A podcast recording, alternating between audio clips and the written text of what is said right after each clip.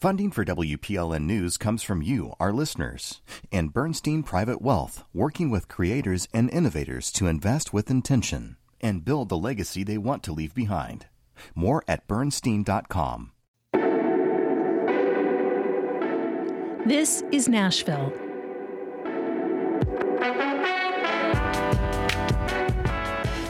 I'm Nina Cardona, sitting in for your host, Khalil Ekulona.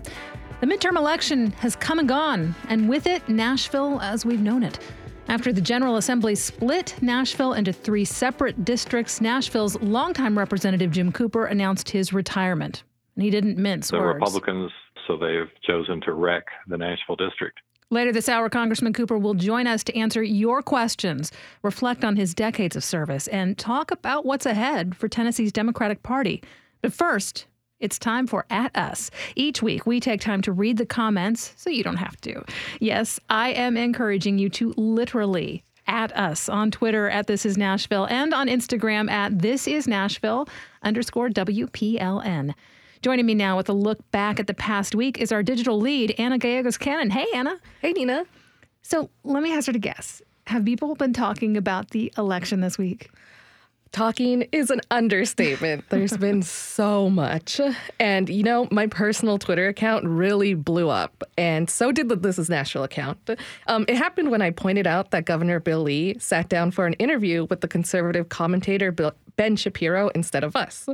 I can't repeat some of the tweets I received on air. I imagine so. but someone who goes by Russell on Twitter wrote saying, quote, Bill Lee's co- constituent base has the answers they need and the leader they want. Well, it didn't seem to matter that Lee refused to answer his constituents' questions on our air or debate his opponent. He was handily reelected on Tuesday. Right. Uh, Well, we did interview his op- opponent, Dr. Jason Martin, last Thursday and heard praise for doing so from a lot of our listeners. After the election on Tuesday, we got a question from John on Instagram. He said, quote, does Democrat Dr. Jason Martin intend to stay in politics and run again after a more well established candidacy in Brand? These one off runs for office, like Charles Brown in 2014 and Bredesen's Senate push in 2018, aren't exactly building momentum for Democrats in Tennessee. And we know, uh, we know more well public figures fare better, like Haslam and Lee. Here's what Martin said when he conceded the governor's race on Tuesday night. So, where do we go from here? The immediate answer vacation. but we must not give up. Every time we take a serious stand in our race, we get one step closer to our goal of turning Tennessee blue.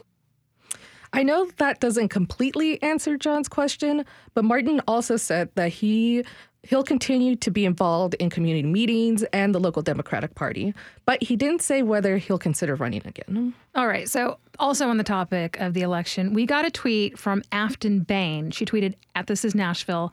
Why are you giving Cooper any airtime during a critical election year when we have competitive races and candidates running, particularly BIPOC candidates that could use the platform?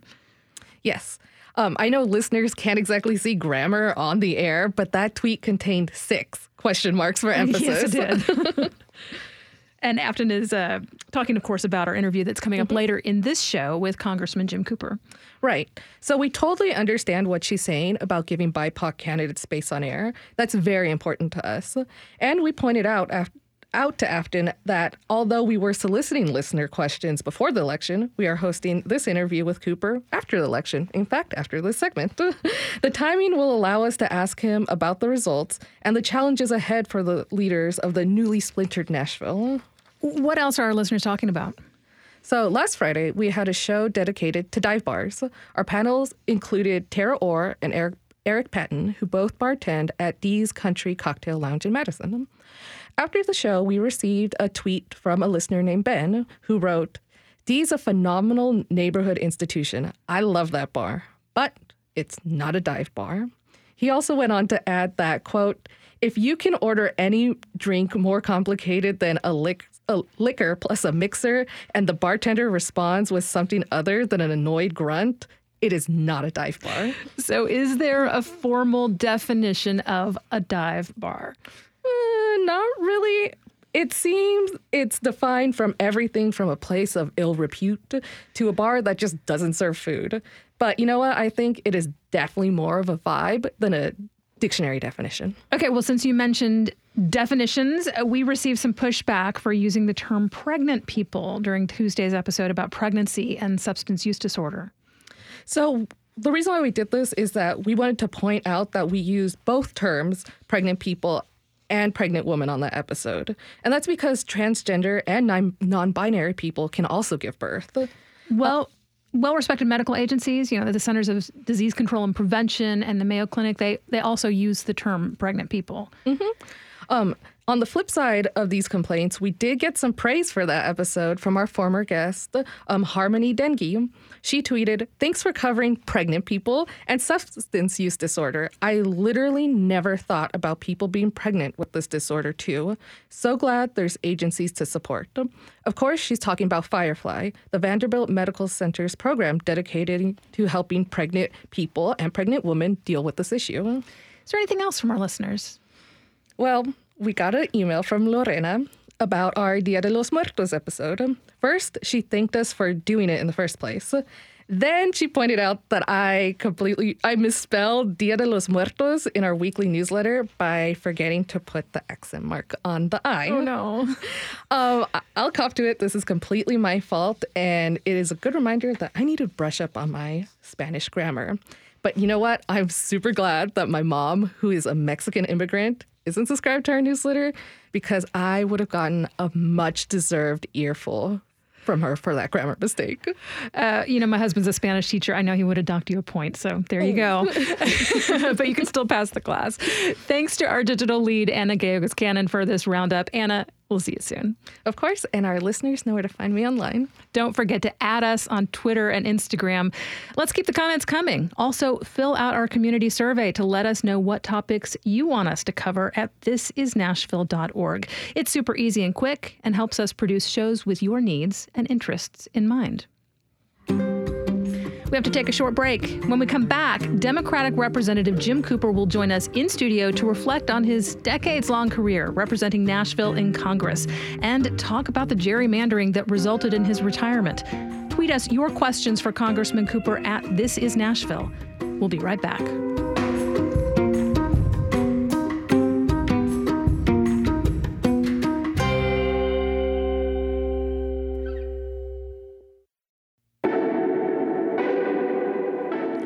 Nina Cardona, and this is Nashville. About 10, 15 years ago, my job here at Nashville Public Radio included going out to community events when Nashville's congressman was speaking to see what he had to say. A lot of times, Jim Cooper talked about the hot button issues in the news, but he also talked a lot about gerrymandering. He was calling for reforms to the way that electoral district lines are determined and warning that as long as politicians are the ones drawing the maps, they can be abused in ways that are more about party strategy than public service. Well, fast forward to earlier this year when the district long represented by Cooper, the district that had always included all of Nashville, was dramatically redrawn.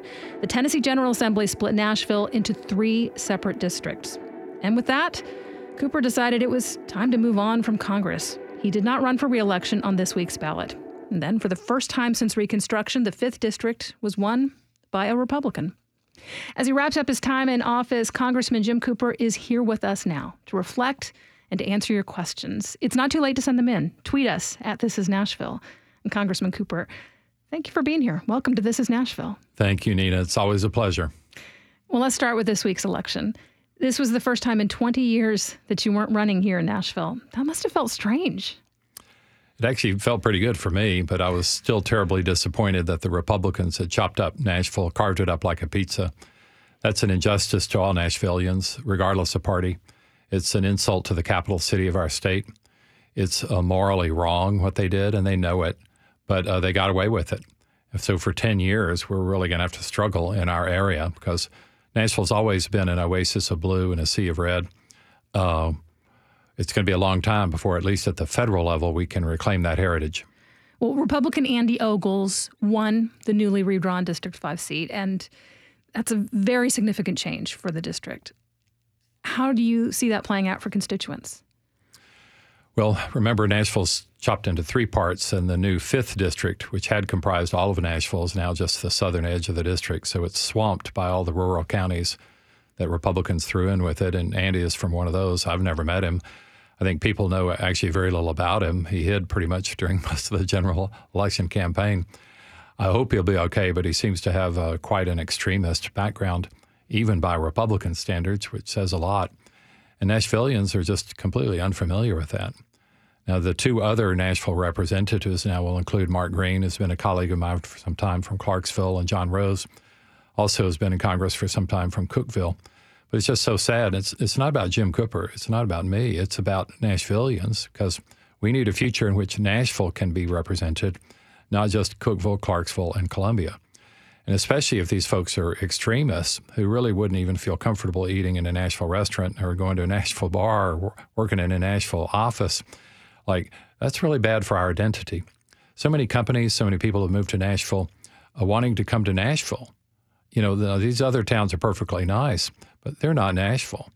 So when a company says on their letterhead that they moved here so they can be in one of these other towns, I'll start believing that uh, they should have the voice that they've just grabbed in Congress because uh, they took the microphone, they stole it fair and square, and um, it's really just sad for Nashvillians. So it just means we're going to have to work extra hard to reclaim our own political identity and our own political future. Of course, the, the, territory you covered is in three districts now, specifically in the district that still carries the same number, the fifth district.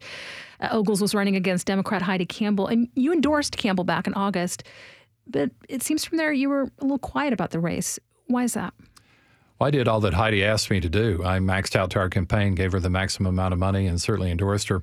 And Heidi is a great candidate. She did a great job. But see, I knew from the original redistricting how those counties vote outside of Nashville. And I've represented uh, 29 counties outside of Nashville. I'm good at this. I was born and raised in Shelbyville. So I understand how rural people think. And in the old 5th Congressional District, it wasn't just Nashville, it was also Cheatham County and Dixon County. And I hadn't been able to carry those counties for 10 or 20 years. So as soon as you cross the Davidson County line, something happens politically. We're not quite sure what it is. But it's not just in politics, it's environmental groups, so many other groups. They were really strong in Davidson County, but outside Davidson County, mm, not so much. So we got to work on that because if you want to be a representative for our state, you've got to be able to talk to all Tennesseans, regardless of party.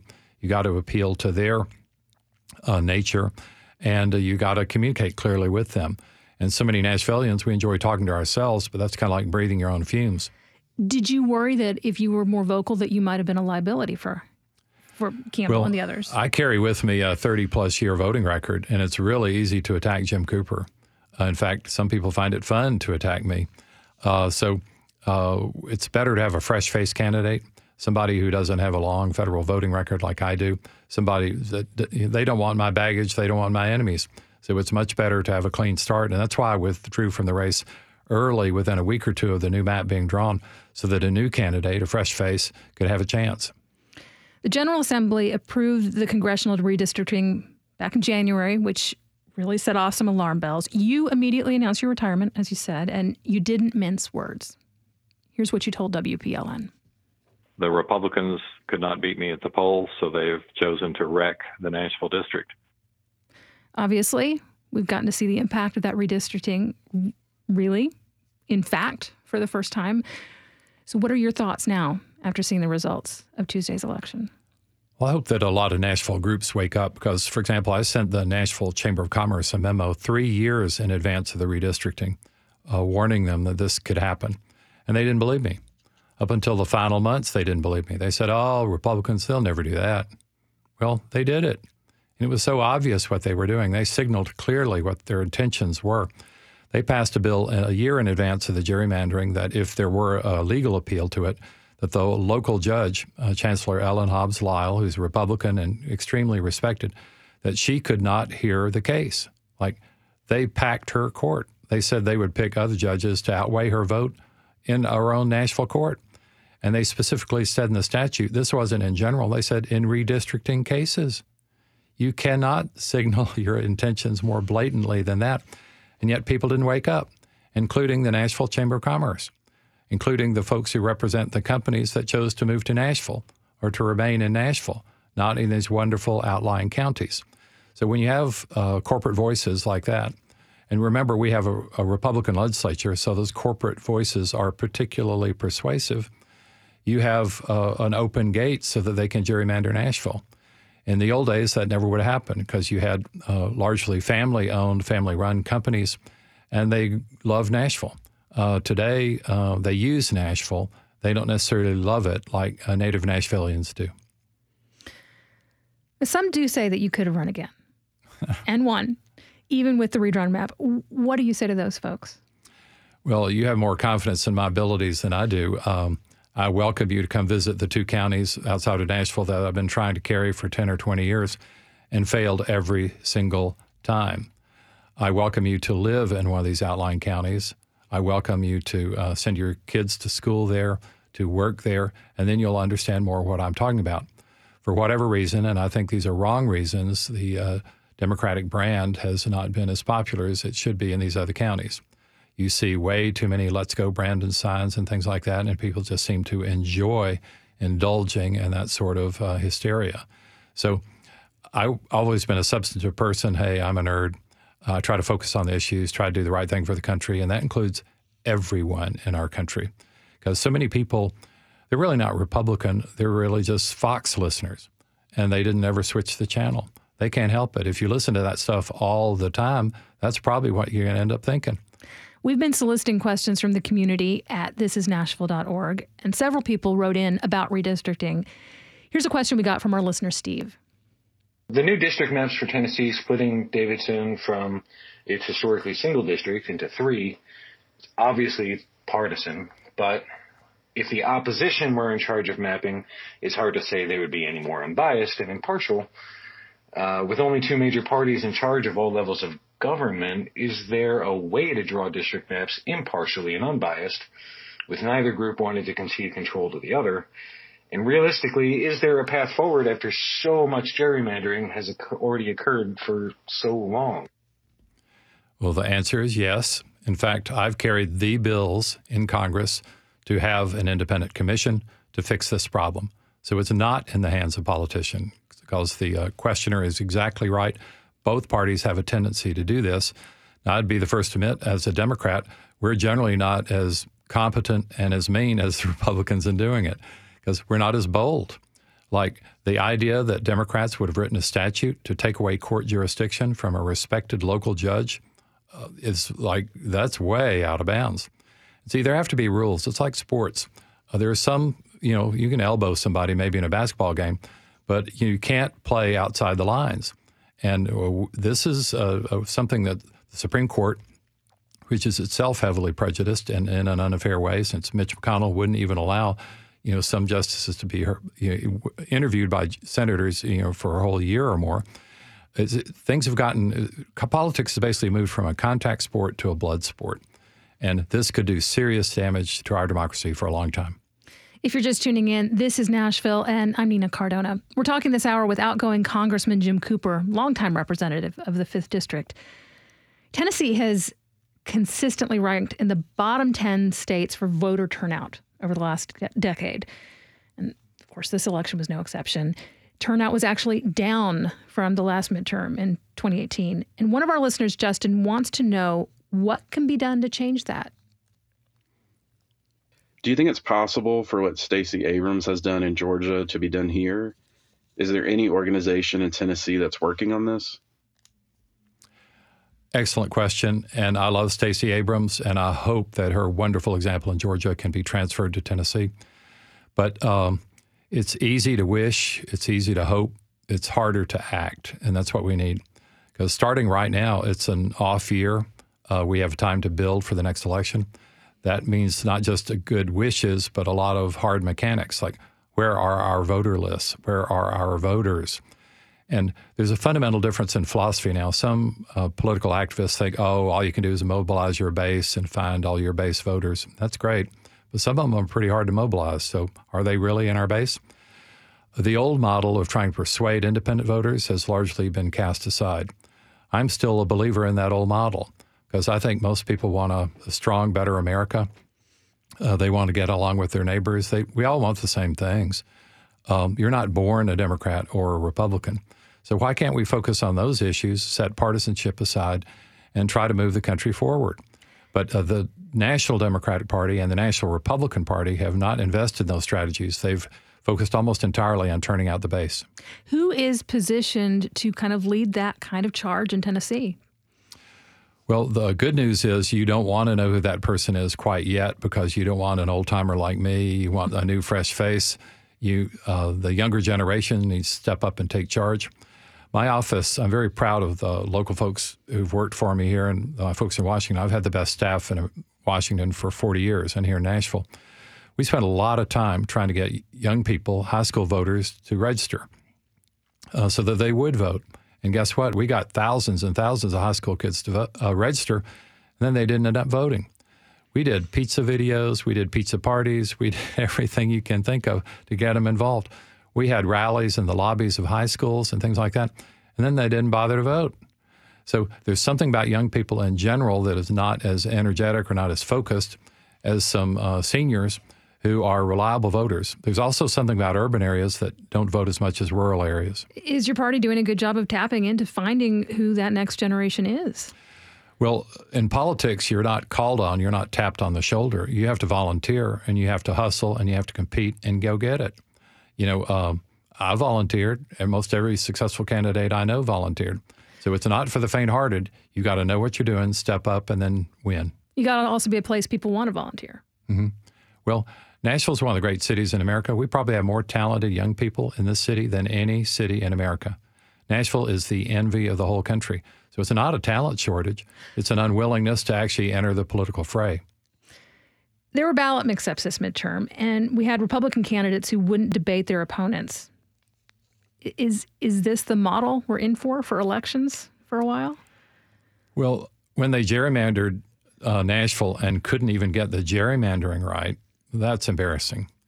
Um, but they've done this before. There was a prior election here where everyone in a single precinct voted Republican, not because they wanted to, because they screwed up the software. Uh, these things happen. In general, they're relatively minor problems, but uh, we can't lose focus on the fact that they gerrymandered us. That's like an amputation, and we didn't want the limb severed. Uh, when it comes to candidates not debating, that's generally a a pollster or a consultant question, oh, if you think you're way ahead, you don't have to debate, then why bother? And too many voters don't take that into account because if you didn't debate, maybe you shouldn't be worth my vote. Uh, I want to know what you're for. And a third obligation you didn't mention is both parties need to come up with better candidates so that we can have folks who already have a base, a following. Um, for example, there was an old TV anchor here named Chris Clark He's probably the, one of the more respected people. In the, sure. Think about if he had been a, a candidate. You know, folks like that, they already bring a following. Oftentimes, we have some new people who maybe want to build their law practice or something like that, or completely unknown before they run.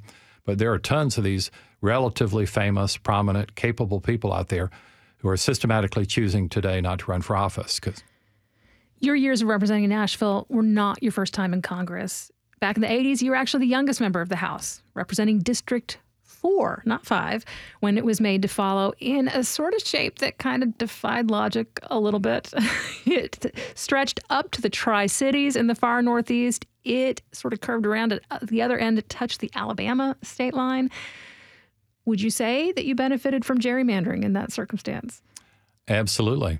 Uh, what had happened back then was they drew up a district to try to accommodate two people. Uh, one was a state legislator named Tommy Burnett, a Democrat, and the other was Senator Howard Baker's daughter, Cissy Baker. So they thought that was a fair gerrymander if it advantaged two candidates who happened to be insiders or have insider ties. No one then had heard of Jim Cooper. I was a young lawyer practicing in Nashville, but I read the article in the paper and I saw, oh, brand new district. That gives um, more of a chance than usual when there's no incumbent. So, now, now, to be fair, you are the son of a former governor, but he had been governor quite a time. He was easily old enough to have been my grandfather. Right. He'd last served in office during World War II. It was hard for me to find living people who had met him, Whereas much less remembered him. Baker so was very active in politics at the time. He was the sitting Senate Majority yeah. Leader of the United States Senate, one of the most powerful people in America. So, but Politics isn't that hard. You just have to know the rules, study political science in school, know something about economics, and it's a very doable thing for focused young people who want to do it. How did that kind of district shape, that kind of map that just stretches such a long distance, how did it affect your ability to really get to know your constituents and, and to provide services to them? Well, I drove 60,000 miles a year in that long district. Uh, you know, now in a more compact urban district, what I've done, I'm one of two congressmen in America. I've given everyone my cell phone number, and people call. And by the way, if you want to call right now, it's 615 714 1719. 615 714 1719. You are still the congressman providing constituent I'm on duty until January 3rd. Now, I'm not sure what I'm going to do with that number after January 3rd, but that's a great way to be accessible. And see, it doesn't really matter. Um, um, the only thing that really matters is how accessible you want to be to your voters. And I've chosen to always be accessible. All right. Well, we have to take a short break. When we come back, we'll continue our conversation with Representative Jim Cooper. It's not too late to send in your questions for the congressman. Tweet us at This Is Nashville. We'll be right back.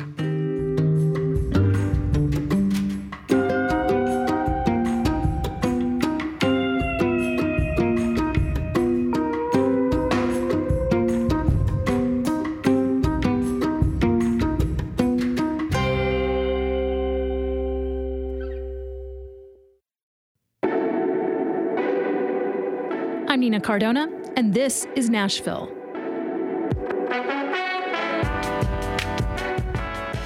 Jim Cooper had a lot to live up to when he started out as a politician. His father was once the governor of Tennessee. His grandfather served as Speaker of the State House. But after 32 years in Congress, first based out of Shelbyville, then representing Nashville, Cooper has built quite a legacy of his own. And he's with us today to reflect on those years. Congressman Cooper, thanks again for being here. Thank you, Nita. Delighted. 32 years is a long time to spend in Congress. I'd love to go back when you first took office as Nashville's congressman. Tell us about that time. Well, that was 2002. I was happy here in business. I was an investment banker, first with Equitable Securities and then with Brentwood Capital Advisors. I was actually out of state on vacation with my family, and Nashvilleians started calling me up saying Bob Clement had retired or moved on to another uh, race, and they wanted somebody with experience. They didn't want a rookie. And I was in my 40s, so why didn't I run for congressman in Nashville? And I was pretty much done with politics. I'd been out for eight years, really wasn't doing anything political, just happy in business and happy with my family.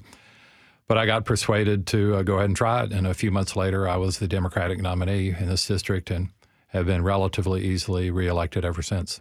What was your top priority as Nashville's voice in Congress back then?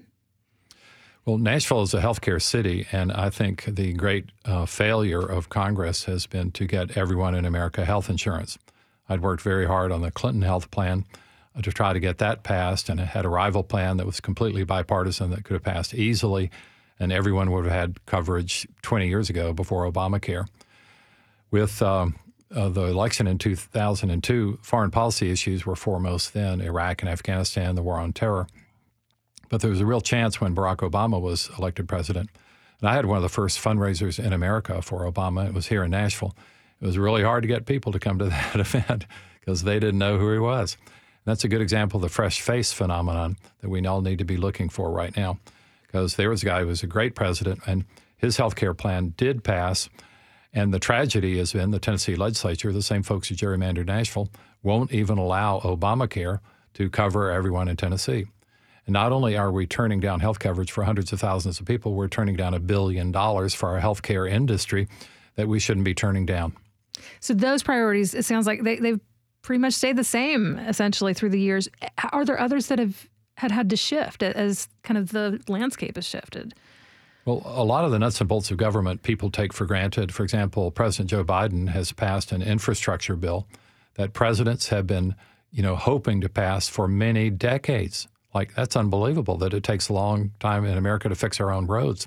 And Biden was able to get it done because he actually gets along well with Democrats and Republicans. So, but see, people with infrastructure, that's a real snooze, you know, but we all want better roads and bridges and internet communication and things like that. But those are $100 billion projects that only Biden so far has been able to actually get accomplished. You've seen a lot of change in Nashville in that time. How do you go about representing a district undergoing such drastic and rapid change and growth and new and people with different ideas coming in and becoming part of your constituency? Well, first, it's a lot of fun to be in one of the hottest cities in the world. Uh, second, um, I just try to be nice and introduce myself. My office downtown in the public library, one of the most visible congressional offices in America, because the feds just want you to be hidden away in a federal building somewhere. And I had a street front presence. I've already given my cell phone number to everybody and did it on the show. You know, what more can I possibly do? I've tried to attend every possible event. That's where you saw me when you were a young reporter. You know, that's what congressmen do. And uh, that's what they should do. And I hope that we'll see a lot of Andy Ogles, Mark Green, and John Rose in our community. And I hope they explain some of their positions that have actually been quite anti Nashville for a long time. Well, that actually ties in very nicely to a question that we got for you at thisisnashville.org from Brenda Medlin about how you go about serving your constituents. I have wondered if comments by constituents really make any difference in how a representative votes on an issue. And what is the most effective way to communicate? Email, phone call, letter, or what? Well, the answer is all of the above. Any communication is not only uh, impactful, but it's also um, uh, stored in memory banks. People know. And I want to know who's interested in what issues. What really matters, though, is not just an opinion, but it's an informed opinion.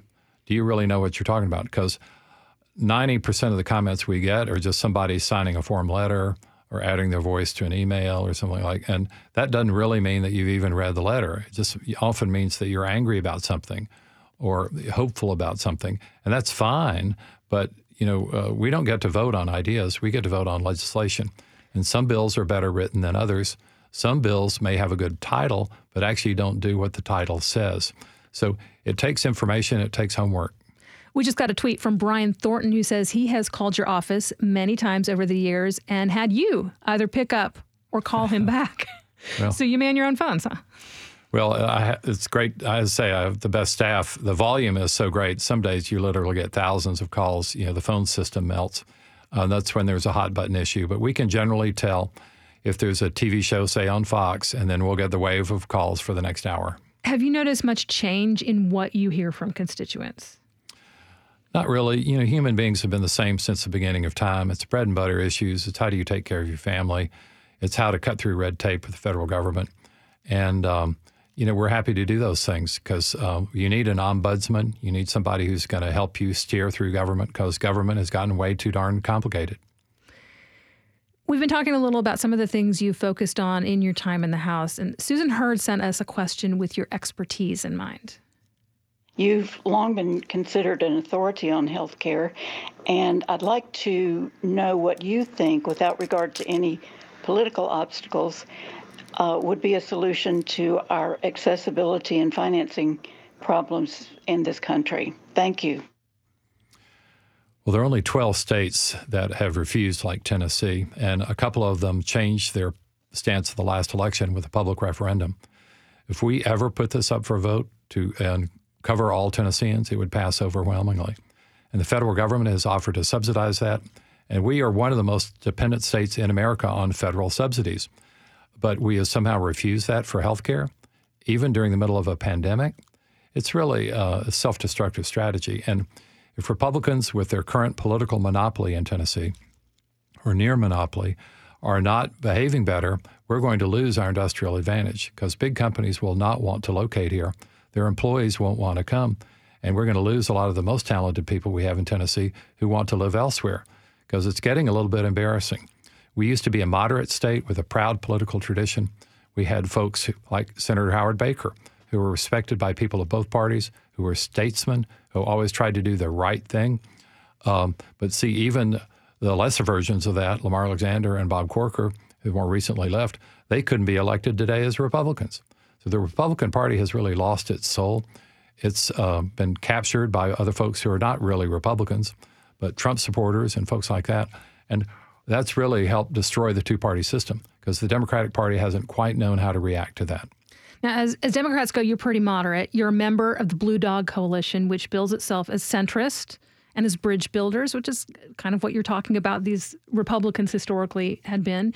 As polarized as politics is, how much bridge building is actually going on in Congress these days? Well, um, when there are no cameras and when there are no microphones, people actually get along surprisingly well. And one of the places where there are no media is the House gym. And I try to go there a lot and actually try to get along. Now, there are a few exceptions, and I don't want to call them out on the air, but the average regular run of the mill Republican is a pretty approachable, friendly person. Now, a lot of them need a lot of help understanding how regular folks live because, unfortunately, um, the Republican Party has sometimes catered to the biggest money interest in the country, and that's not real America. I'm proud of a few folks at the top who've gotten extremely successful, but we need to represent all Americans, and that's always been my focus. So there are ways to do this. If you look at some of the greatest Tennessee governors, there were folks like Ned McWhorter, Phil Bredesen, who really had a superb and bipartisan record, and they're not appreciated as they should be today because being governor is a management position. Being in Congress is more like being in a debating society, and management is what really matters. If you're just tuning in, this is Nashville, and I'm Nina Cardona. We're talking this hour with outgoing Congressman Jim Cooper, longtime representative of the 5th District who is set to retire. Republican Andy Ogles will take the seat. We got a question from Denise, who's lived in your district for a long time, 12 years total. She asks, quote, Given your long tenure in Congress, what is your perspective on term limits? 32 years is a very long time to be representing in Congress. I just greatly appreciate your service, but I also think it would have been nice to have a variety of voices represent that seat over time.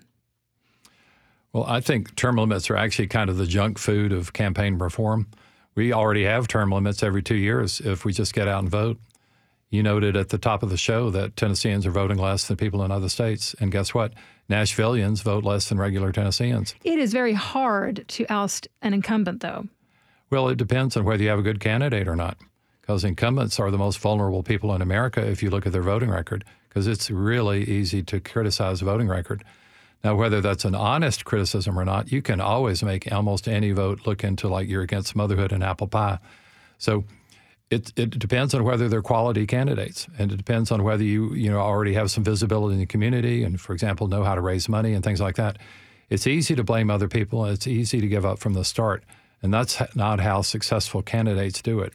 They are brassy, they're energetic, they get out and hustle, they make people like them, and that's the formula for a winning candidacy.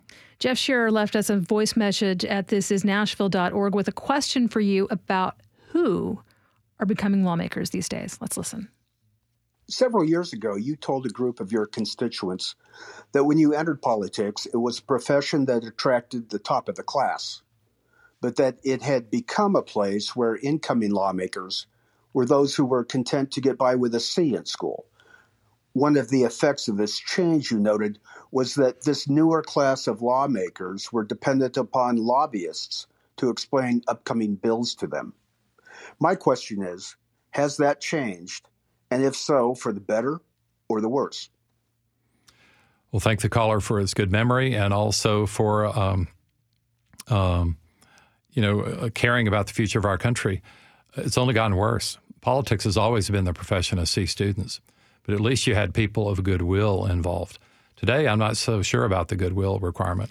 I have some colleagues in Congress, and fortunately, there are relatively few of them, who are really there to blow the place up. They don't really care.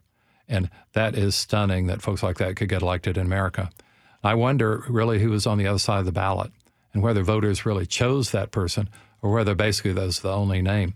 Because there are many le- elections, and let's face it, where there's hardly any viable candidate on the ballot. And most voters are there just there trying to weed out the criminals or the misfits or the crazies.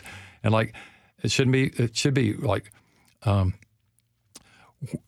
often it's a choice of lesser of evils instead of trying to weigh, you know, like who's the better angel.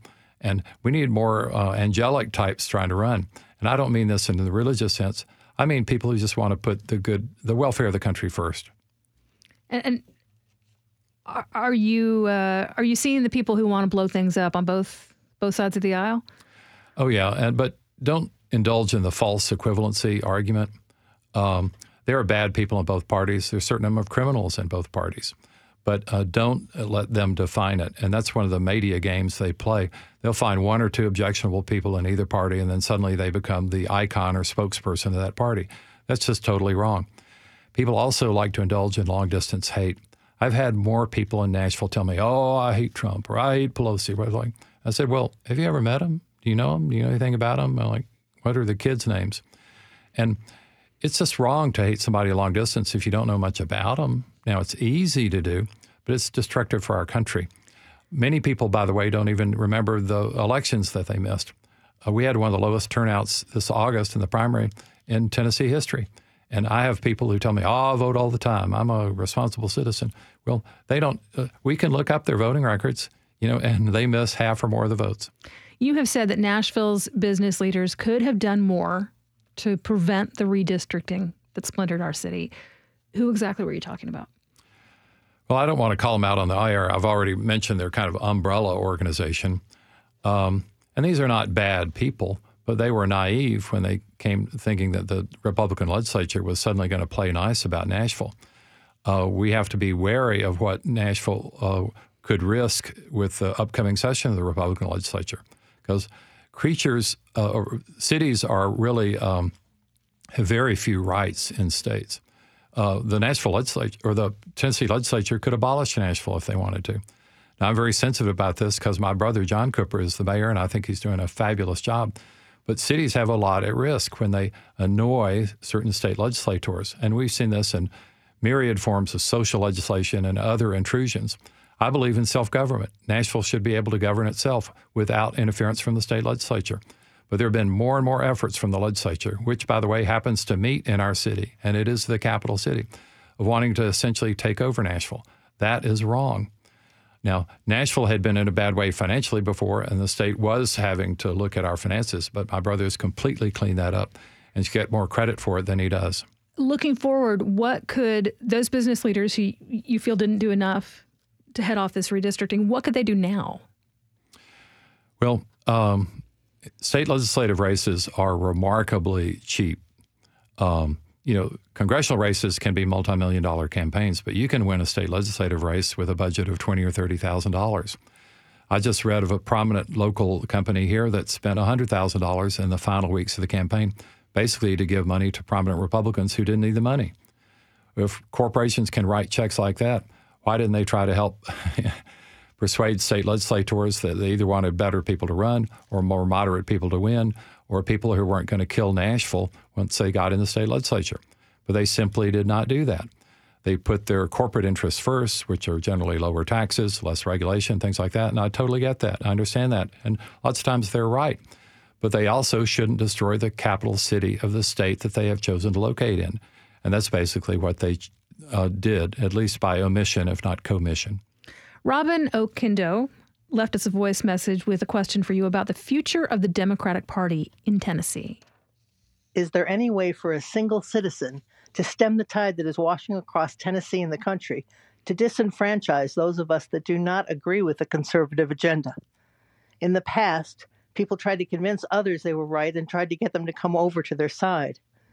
These days, they are simply engineering an end run around us and making sure that what we believe doesn't matter.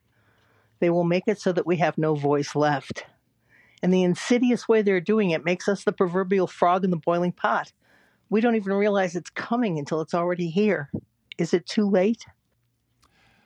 Never feel sorry for yourself. Never feel like you're a victim. When I voted in the August primary, there were uh, dozens of open ballot positions for Democratic uh, local executive committee people. No one chose to run. So we were having an election and there were zero candidates, period. By default, you could have won it if you just put your name on the ballot. But people don't want to learn the mechanics. They don't want to go to the meetings. They don't want to figure out, well, how do I get my name on the ballot? So without any opposition, I can win as a local Democratic Executive Committee person. See, we have that level of laziness and incompetence in our own party.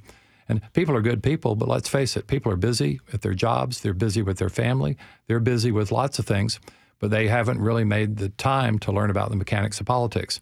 Now, I didn't make up these rules, they've been on the books for a long time, but uh, any local activist who wants to, who cares enough, and who's smart enough, can figure out how to win this system. You know, Tennessee's Democratic Party has not won a statewide office in over a decade. Where does the party go from here? Well, we've got a lot of work to do. Uh, now, all is not lost. There is hope. Uh, my colleague Steve Cohen from Memphis still is a great Democratic congressman from Tennessee. But um, we used to have a majority of Tennessee congressmen. Of the, the nine Congress people in Tennessee, we used to have five of the nine. Then it went down to two of the nine, and now it's down to one of the nine. Well, that's not good enough. But see, it takes appealing to some of these rural counties because we can't pretend that Nashville, Chattanooga, Knoxville, and Memphis represent the state. We're a big portion of the state, but we have to appeal to rural voters. And they have been misguided because many of the Republican parties are really not good for them at all. They really don't support that, but it's kind of a, a culture thing or a peer group pressure thing. And we have to work with the groups that uh, best know how to deal with that. And we have to be familiar with it ourselves. And you can never look down your nose at a rural person. Uh, rural people have many advantages over city dwellers.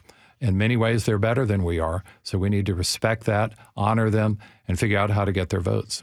What can the Democratic Party do with conservative courts poised to give state legislatures even more authority over elections? Well, uh, most judges in America are elected. We need good lawyers because generally you have to be a lawyer to be a judge to run for those offices. And you guess what? If you work hard enough, you'll probably be elected. Um, now, the Supreme Court is a different thing. Groups like the Federalist Society are insidious, and the founder of the Federalist Society just got a billion dollar grant from some wealthy uh, donor. So these are um, uh, very difficult things to meet with. But Democrats have billion dollar donors too. Where are they? Why aren't we building our alternative to the Federalist Society? We got a question from Andrea Lindsay. She writes, quote, We need you to be the face of the Tennessee Democratic Party. Will you approach and advise the current staff of the party on how best to communicate to Democrat and independent voters on messaging and contacting party members or voters so Tennesseans will have a more representative voice in both the State House and U.S. Congress? I am happy to do that. And I've already spent years, in fact, decades, trying to persuade new and better candidates to run for all levels of office, to try to advise anyone who wants to listen about how politics works because I'm happy to do it. I've had the largest intern program of anybody in America in Washington, D.C. I've had over 600 interns. We just had our intern reunion last summer. No one in public life has spent more time with young people trying to encourage them to run. As I mentioned, uh, the uh, voter turnout project that we had for our high school students, no congressional office in America has done that. So, uh, but people have to want to listen and they have to be willing to learn and they have to be willing to have high standards. Cornelia Gibson tweeted us this question Why should black voters stay in Tennessee or consider voting at all? The te- state is such a polarizing place, and the Democratic Party feels like it's paralyzed to do anything but posture, complain, and watch our state return to pre Reconstruction culture.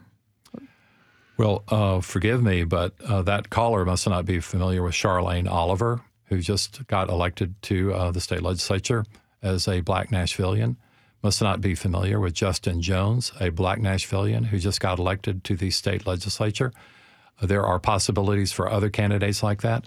People are just not familiar with the, what's happened. We're not keeping up with the news. But is there support for them to be able to to move up in the ranks and really well, become see, statewide voices? This isn't something that people are going to hand to you on a plate. In politics, you have to compete it and win it.